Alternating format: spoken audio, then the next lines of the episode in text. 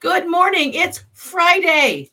Yay! Finally. Yay. And we're waiting for Deb to show. I am certain there's something going on. Last week we had uh, a guest who actually had a father who's a father-in-law who's on hospice. Father was and he had things were not doing well. So there we go. Debra Joy Hart is here. All righty. Hey, and hi, Dr. Amy. Hi, Debra. We were worried about you. Are you okay? Yeah, I went into the wrong uh, mail, email, the wrong Facebook Messenger site for this. Yeah, Yes, whatever. Right. We are we are very happy to have Dr. Amy Parks with us. She is an amazing clinician. Um, I have known her for several years. It feels like forever now. It's kind of like Deb. It's like you get to know someone and then they're just part of your world. And Amy's world is how the brain works, how kids work, how teens work, which is still a mystery to me. And I raised several of them. So we're going to talk all the grief with Amy about how it is that our brains work with um, grief and loss and all of that stuff. But first, quick check in. Deb, have you had a good week? Um, I've had an interesting week as you learn to grieve things about your body that changes once you get on Medicare. I don't know, it's a magic number. So, yeah, yeah, I'm doing okay. Adapting. You're adapting. I'm adapting. I'm glad you're here and looking smiley anyway. Yeah, and you're wearing extra clothes. Is it cool there? No, it's not, but I I covered up my t-shirt. Okay. I was going to be all jealous. It's hot and humid here. It feels feels like Arizona and has moved to California and Florida has joined from the other side, maybe Hawaii and Debra, where do you live? I live in East Central Illinois, and you might have heard about some serious flooding that just happened. A lot of my friends were adversely affected Wow. in a little town called Gibson City. And so lots of people were checking on me yesterday. They had uh, eight inches or 10 inches within less than 24 hours. wow. And it just was too much for the whole town system. So people had Wow. lost, they've lost their belongings. They needed to be uprooted and moved. The nursing home residents needed to be moved to someplace else. And yeah, I'm safe. It's just regular hot today, but it was storming the entire day yesterday. Wow. Excuse me. that's lousy. And Amy is on right next to the nation's capital. Yes, Wow. I am. You're in Maryland? Uh, I'm going to turn on the light. Hold on a second. Yeah. Since we're live, we get to do all the fun things. Um, Yeah. So, um, and it's not going to turn on, so it's whatever. But um, no, I'm in Virginia, so I'm right outside the crazy town, and um, we have had storms every day because it's been like over 100 degrees. So, yeah. We're all sharing it, huh? Yeah. So yeah, so we had we had low we had uh you know crazy crazy um you know we always have crazy political stuff and then we had locusts and now Oh, we yeah. have storms so you know it's just plague after plague Don't invite more. There's a couple Jewish songs we can sing about that down the road. Yeah, it's like Passover, you know? The Jewish friend said every time it's a Jewish holiday, you just don't eat and then you wait till sundown and then you're happy you survived and you get to eat. And Yeah, that's how it goes.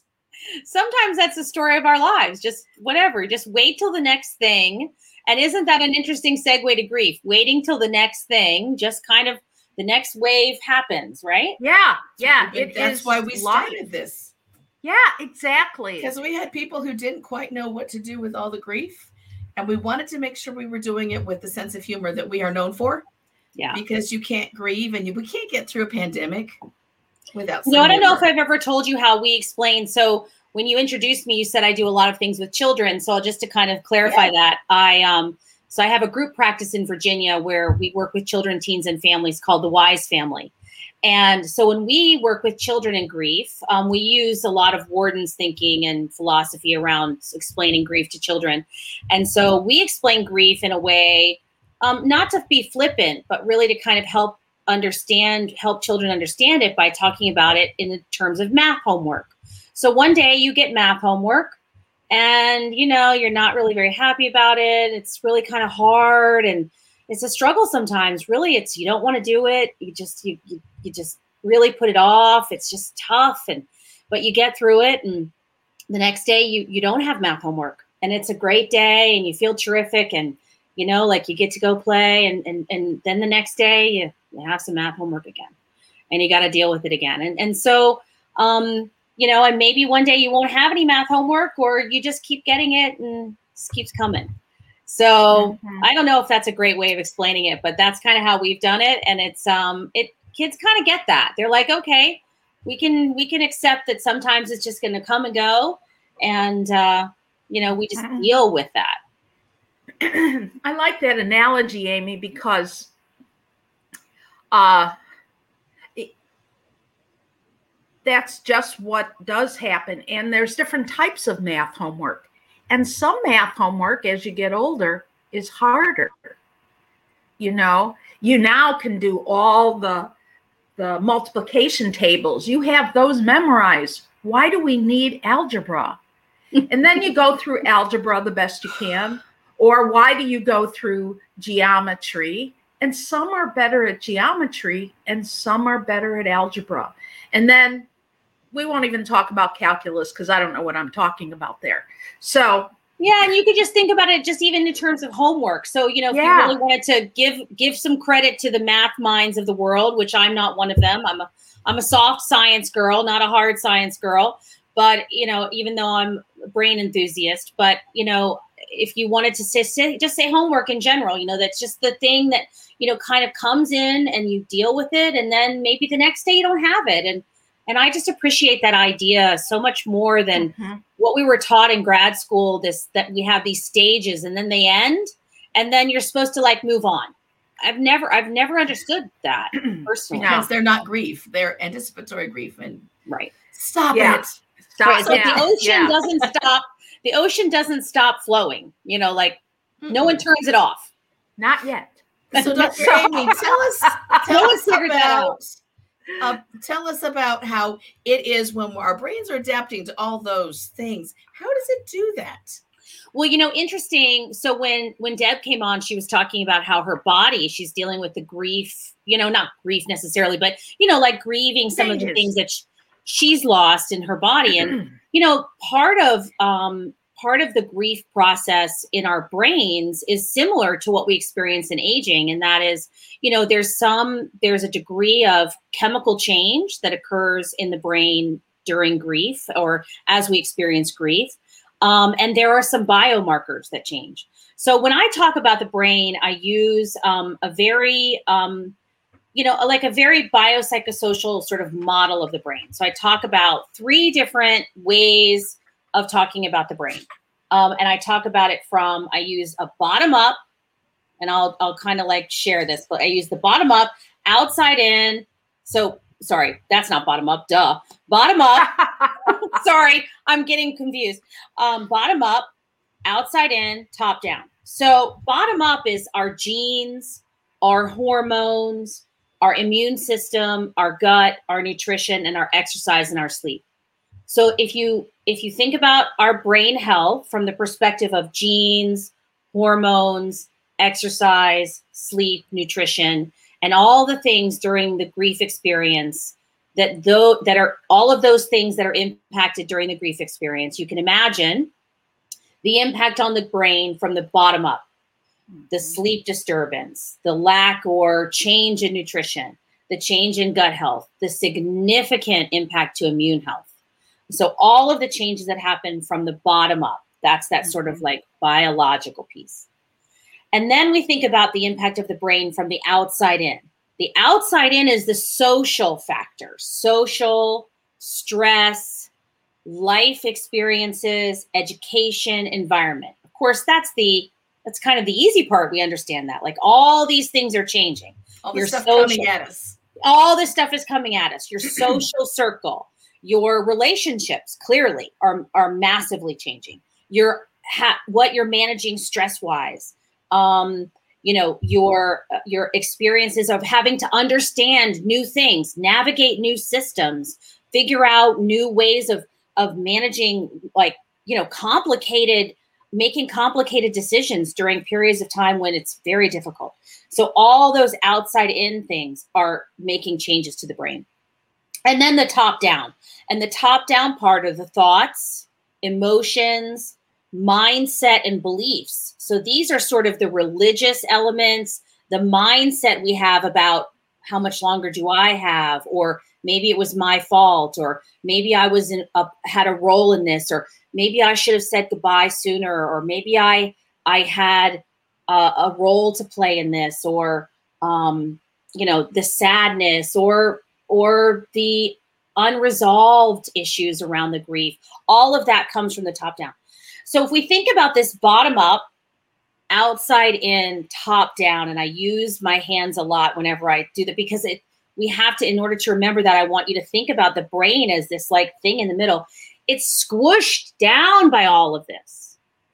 Physically compressed, um, shrunken really by all of this because blood flow and oxygenation is significantly reduced.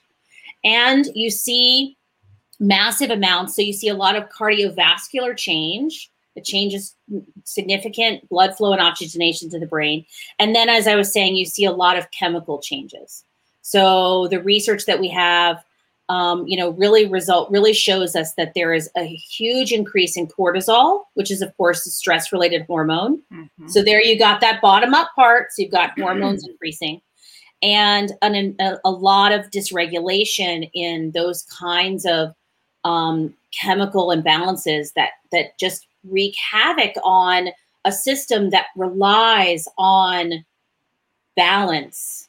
Mm-hmm. Um, and so this sort of disordered imbalance makes everything just kind of out of whack and bigger. Um, th- yes, more just brighter, more complicated, m- you know, harder, and and all of those things just really um, add to you know add add so much to the experience. So you know we kind of when you say bigger you know like in the brain world we call that activated. Everything is just so much more activated. Um yet at the same time i think the feeling for many people that have experienced profound grief or complex grief um you know is that i don't feel activated. What the heck? Why do you use that word? I just want to go to bed. I don't feel mm-hmm. activated at all. But in fact you are extraordinarily activated in that way um, because you're so you're there's so much imbalance. What does that look like in a child? It well, it will look exactly like you could imagine it would look. Either either in you know very extreme changes in what you would normally or typically see. So you would you know you would see extreme sleep, extreme isolation, extreme you know um, changes in behavior. So you'd see like this extreme, like wanting to not be have anything to do with people, or extreme acting out, extreme emotionality, extreme dysregulation. You might see that in teens as well. And, you know, you might see that very well in adults. You know, um, I mean, we certainly have. You see, we you know, capable. Absolutely. I mean, all of us have, or many of us have had the experience, um, you know, uh, in a in a in a sad and and and and profound way of being with someone in in a, in the first you know moments of grief and and the and just like the extreme like reactions to that. That's that immediate rush of cortisol and adrenaline that comes from this shock. And that coursing through the body causes dramatic shifts to the brain of fear of anxiety, of stress, of of lack of safety, of imbalance. You know, eh, adults can, eh, and this makes total sense. Adults might say, I feel like I'm in a fog. Well, a kid might not be able to use that metaphor. And so they're like emotionally bumping into things because they can't see further or there might say, uh, you know, you might see them literally just sleep under the covers in their blanket fort, where adults would are not as quick to allow themselves to, you know, be it, curled up like this.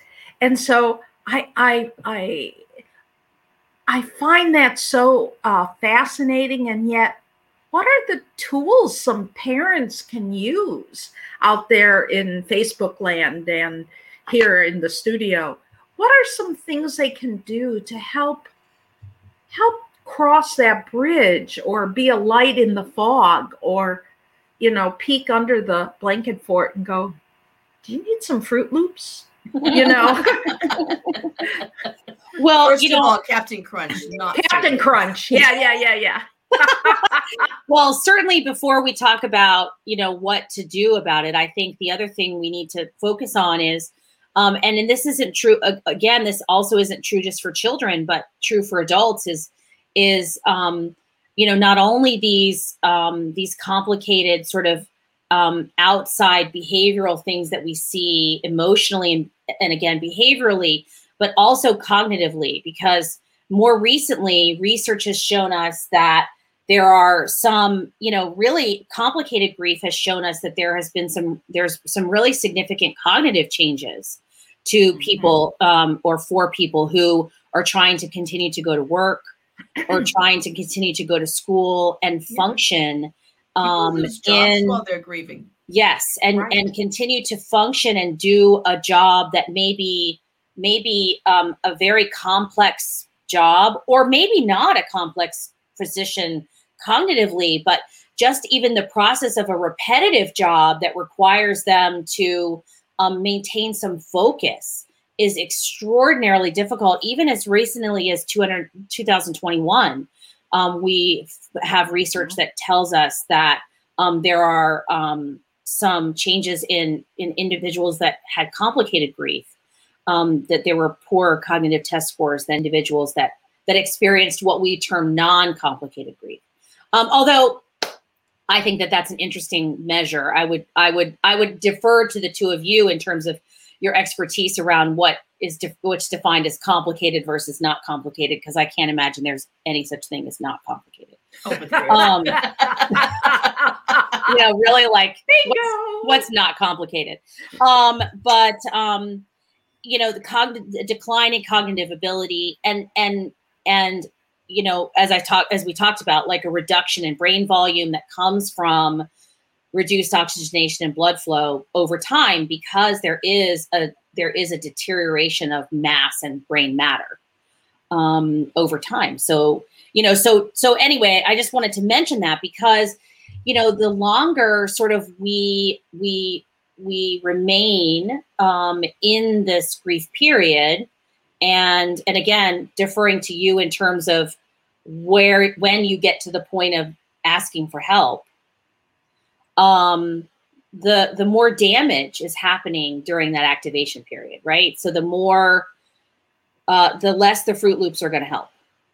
Um or the harder it is for the fruit loops to make a difference put it Unless that you're throwing them at Yeah, someone. yeah, maybe. yeah. I mean, you know, I, I mean, and they might string a good necklace, but they might not, you know, they're not going to necessarily, they're not going to necessarily solve the problem in the way that you need them to. So, um, you know, and and and not to mention the ruminating thoughts and the repetitive thoughts, and then these ongoing, then more cognitive, emotional patterns of behavior that we know, just like because we know how the brain works regularly, that once we build a habit, even if it's a bad one, we keep doing it. So, right, like right. if Which is where we this- get people stuck in grief. right. So we have this thing, right? So we have this thought that, oh, it was my fault, or I didn't say goodbye, or I didn't get to be there, or whatever the thought is. Then we start ruminating about it. And then that, with that pattern, right, we get stuck. I have a question. So, She she charges a lot. Ask one carefully. okay, let me think. Uh, Let me tell you. Let me tell you. Uh, um, can the brain repair itself as time goes on? Because I bet a lot of people are saying, "Oh my God, all this damage is happening to my kid. What am I supposed to do? I can't fix it." There you go. Yeah. I hear some anxiety for you, Debra, about that. You've asked a couple times about children and, and repair and healing. So so I'm getting the sense that you're feeling like this time of your life, what what can I do to to to heal and i get that and i hear that and and so of course you know the standard line of we all have to do the things we have to do to take care of ourselves right Mhm. eat exercise Mhm. blah blah blah but you know the thing that's really wonderful about the brain that i that i love that we didn't know what maybe 10 years ago 12 years ago Right. 15 Mhm. maybe i don't know i'm Mhm. getting old i can't keep track anymore but not that long ago i can say that for sure um, is that the brain has a miraculous ability to regenerate um, or to not regenerate per se but to build new neuronal connections and so um, we used to think that you know the brain didn't really do much of that. It just was pretty much you know what you were born with was what you got. And you could certainly learn but that didn't mean that you were necessarily growing in the way that if you had um, you know damage to the brain that there would be significant ability to recover. But um, what we've seen in a lot of traumatic brain injury studies and a lot of other kinds of um, kinds of research is that there are there are you know many many ways that the brain can can recover and Mhm. especially in situations where there is support so and, and Yeah. again not just not just therapy although i think therapy is the bomb Social But- support. yeah but you but we're talking about again let's go back to the bottom bo- you know bottom Right. up top down i keep saying bottom bottom up i don't know why. Bottom up top down outside in. So let's keep saying we have to approach it from all those directions because That's one of right. them is not going to work alone. It's not just about the fruit loops. I mean those again Right. great but it's not just that. And so a lot of times especially with parents um, and i know that you guys are both parents. I have four kids of my own. They're all young adults. And um, our when in our practice many many many times parents say please fix our child i'll be back in 45 minutes Yeah. I know. and yeah and and that's not And we're not part of this issue. yeah that's Yeah. not enough Yeah. um and and we're really clear that that's not going to work um and so again you have to be looking from all of those angles we have to be looking at the nutrition and the sleep that's why we do what we do at all of us in terms of asking all those questions right and plugging all the holes and doing the social worker stuff that asks all these biopsychosocial questions biopsychosocial sexual right we ask That's all right. that stuff Right. Right. um, for a really good reason um, because all that stuff needs to get asked um, And we do have research that shows that folks who have not only all the support from, if they need it from a therapist, and they're getting the sunshine and the nutrition and all the other things, they have to have social support systems. Not necessarily family, but Mhm. chosen family essentially who can support them in Right. what they are doing. If they don't have that, that recovery is so much harder. And if they have a shared idea of what grief is, then they definitely do better together. Which is why we should be doing better in this pandemic, damn it. And they're and they're more willing to talk and, and they're willing to talk about it. I mean it's just like sex you know it's it, Right. when families aren't Nobody willing wants to to talk, talk. about, yeah when they're willing to talk about it you know i read something i'm going to look for this quote because it was so good. I actually just read it last night and i and i and i forgot to pull it out before our talk today. Um so I, while i'm looking for it i'm going to i'm going to mention this. Um one of the things that is is is in fact true this isn't you know like a profound difference. But one of the things that's definitely true um, about children versus adults is that um, or a significant difference is that um, they have um, they don't have the same data points. They don't have the same number of data points that we do as adults to tell them that it will not last forever. That the grief or the pain or the sadness or whatever it is that they're feeling um, will not last forever. That is a that is a pretty significant difference. And so one of the things that we know with children that we often have to do is implicitly tell them this feeling will not last forever. Right. this feeling will change. With children with adults you know we have the data points to know that Some of them. most of the time we know. Most of the time we have that. Most most healthy people recognize that we have the data points to see that things will change um, but we don't always. Um, but most of the, but children definitely don't. I mean, they've lived what six years. That's nothing Right, in the right. scheme of things. So they don't Not know. enough time. No sense of Mhm. so that makes a big difference. And a lot of times the children are looking to the parents, and the parents are also grieving. And so the parents are, what'd you do? Bottom up. we should practice this. top Bottom down, up, top bottom down. up, surround, and top down. Yeah, Yeah, right. we should outside be- in. okay, Yep, yep, yep, We're gonna start every week for like that. We're gonna do this step. We're gonna do this, this, Breathe and in. this. Surround, come down. Breathe. Yeah, I'm in there. That's All kind right. of like extra exercise for our brain. There you go. just cross it over a few times and then we're really doing well. So, what I want to say is, you know, the parents themselves are grieving. And so, their capacity for healthiness, that's why you sort of need like those outer circles of, you know, maybe grandparents or maybe uh, your your peers at, at school. Notice I keep Mhm. surrounding the social stuff. I'm doing that exercise. Yes, you have to have right. And the other the other part that I find is, you know, kids might compartmentalize, but not as much as adults, right? It just sort of flows over to eh, they can't just you know do their math problem and not think about you know daddy dying or something it's like all it's it just the psychosocial but mostly this part your hormones are still going to be going and kids at different ages like a six year old versus a 13 year old i mean you can put them in their um, categories of what you know and what you don't know at that particular age or what you're becoming aware of but uh, what I wanted to what I wanted to share um, in the other distinction about you know children and adults and is that's important to mention. I'm reading Lori Gottlieb's. Have you ever read Lori Gottlieb's? Maybe you should talk to someone. I'm in the Um, middle of it right now. Yeah, it's a great book, and um, and I'm reading it. And one of the things that she said was, um, and and that makes a distinction between adults and children is that her quote is, "Death is of course an instinctive fear that we often repress, but that tends to increase as we get older."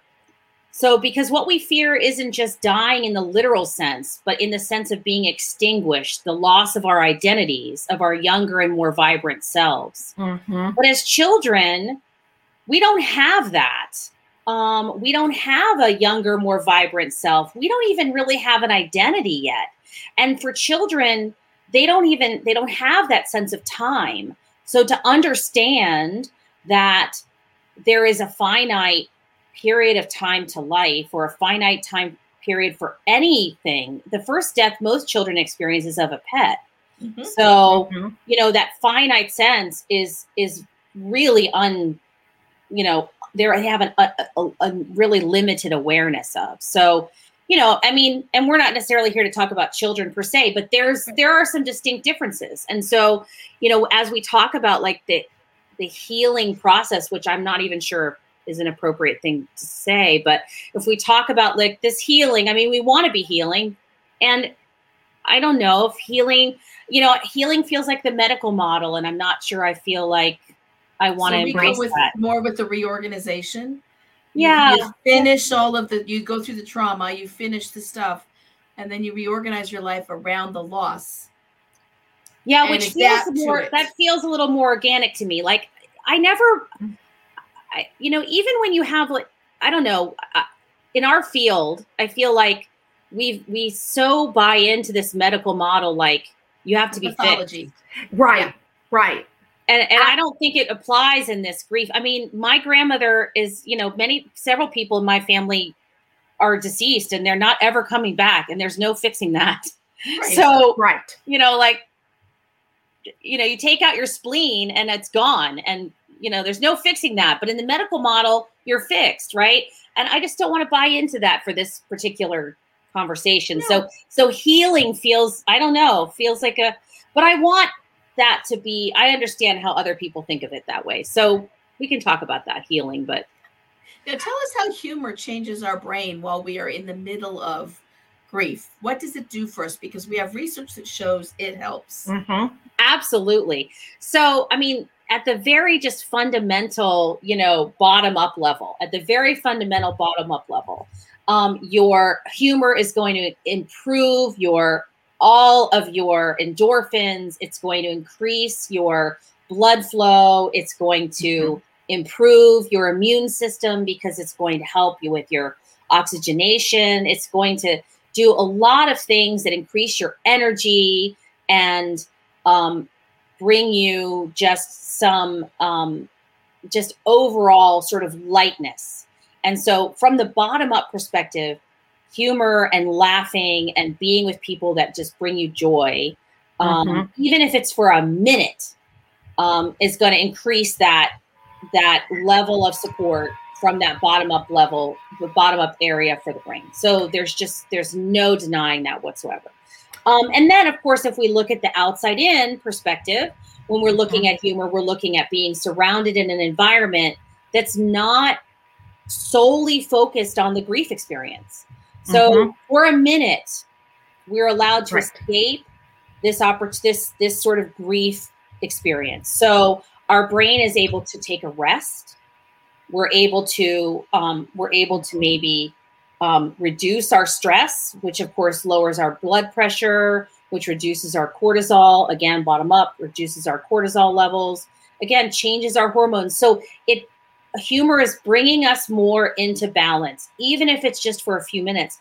Because what happens is every time our brain and our body come back into balance again, um, we get closer and closer to maintaining it.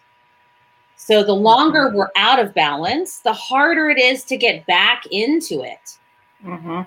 So we want these moments of getting back into balance to get kind of longer and longer and longer and longer. Um, it's you know it's just like anything we do in life. You know, you start out and you can lift a five pound weight, and then you do that for a few weeks, and then maybe you can lift a seven pound weight, and then maybe you can do that for a few weeks. It's the same kind of concept where you start small and you and you expand out. And so, and then of course, from the top down, the thinking about the changing in your cognition and your thinking, you know, just being able to take a break from the heavy thinking that you're doing around grief um, is going to change how your brain is able to cope, how you're able to make decisions, um, how you're able to support the the thoughts that you might be having, and and really, you know, um, I don't think that there's anything wrong with being able to escape um, some some hard feelings for a while, to to enjoy some happy memories versus, you know, some drowning in maybe sad ones. Um, focusing on, um, you know, planning for the future possibly versus being stuck in the now or the past. Mhm. Um, so all of those things are ways that um, we support our brain health and bringing it back into allowing it to bring our body back into balance.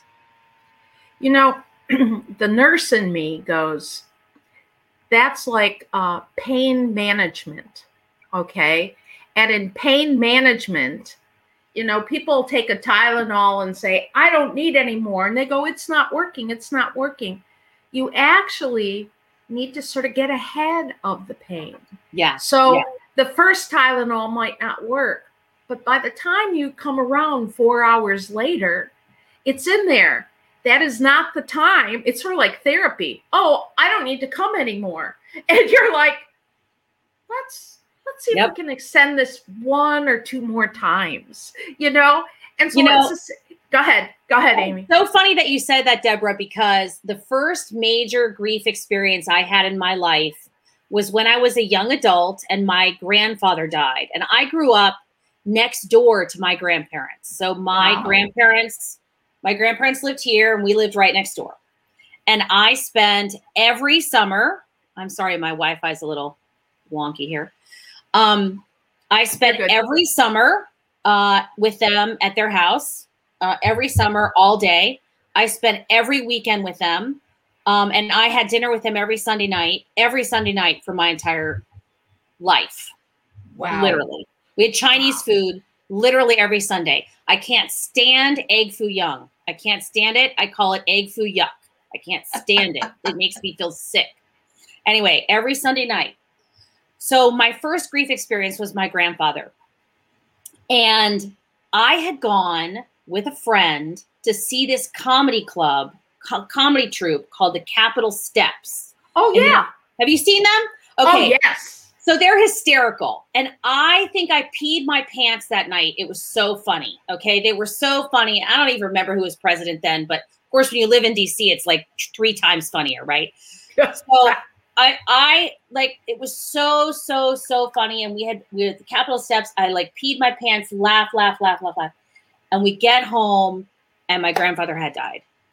Hmm. And I am convinced, 150% convinced, that I handled that in a completely different way than I would have if I had not laughed for three straight hours before That's I found that out.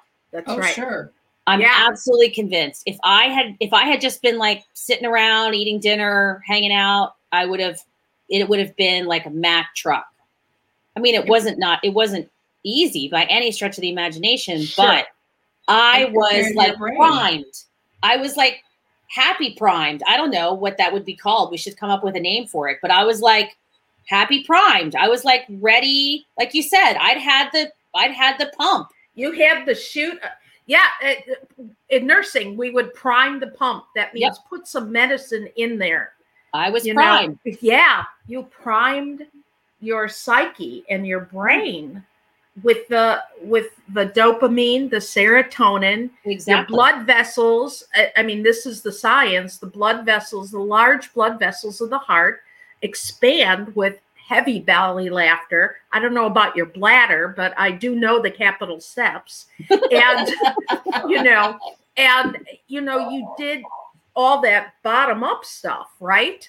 And your adrenals had slowed down you've increased uh, i mean this is what happens the IgA in your cheeks and the IgE two other uh, peptides or whatever they are they um they've increased so you boosted your immune system. I mean it's it's crazy the science behind laughter.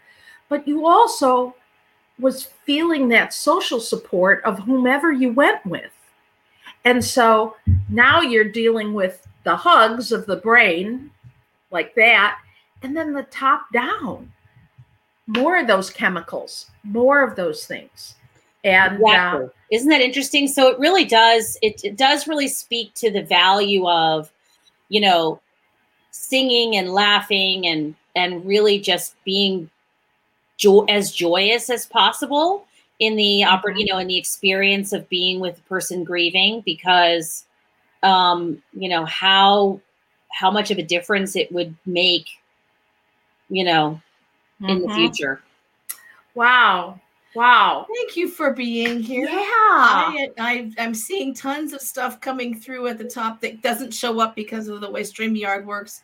But thank you so much. I think we have made a dent, Deb, in a lot of the questions we've been getting from folks. Yeah You know, we yeah said we know the answers, but we need someone who knows the answers and has all the letters and can yeah explain it. And so from now on, we are going to start everyone with bottom up, bottom up top Hugs. down. no Also, so it's bottom Bottom up up. hugs stop that. No, it's Top top, down. down. Top down. Okay. and then hugs Outside in. okay Got I'll it. film, a, I'll film a video for you. oh good good good All right, These all of our next- viewers, this is what we do. Bottom up, Come up. top, Top down, outside Okay, now- in. I did not invent that. Let me be sure. Sarah McKay, uh, Dr. Sarah McKay in Australia invented that. Let me make sure, Well, or we'll I give her credit. I did not come up with it. She could join us too if she wants us. But it's in the middle She, she night. could. She's brilliant. You know, you know what, Jill? I'll try to remember. I actually have a giant blow up brain because I would use it. Yeah, it's one of those where you blow them up. So I'll try to like hug my Oh, I, brain. think Deb, I think Amy needs one of those. I do Oh, too. you I can have a, order them. They're- I have a brain gonna- pillow. That's cute. Ah, see, there you go. That's Although yeah. Amy needs it in bright yellow. You'll have to ask me another time why she needs it in yellow. Ah, okay. And I know Hannah Stacy Reedy is watching. So Hannah, perhaps is- say, Hannah Stacy Reedy, perhaps you should find that blow up brain and get it mailed She's off to quite skilled at finding those kind of things. She I does find the cool stuff. It is. It is. All right, everybody. Have a good week. Amy, thank you for being here. Will you consider coming back another time? Absolutely. Oh, absolutely. yay. Especially if we're to laugh. We are always Oh, yeah. All right. Bye, everybody. Bye, everyone. Thanks, Amy. Thank you.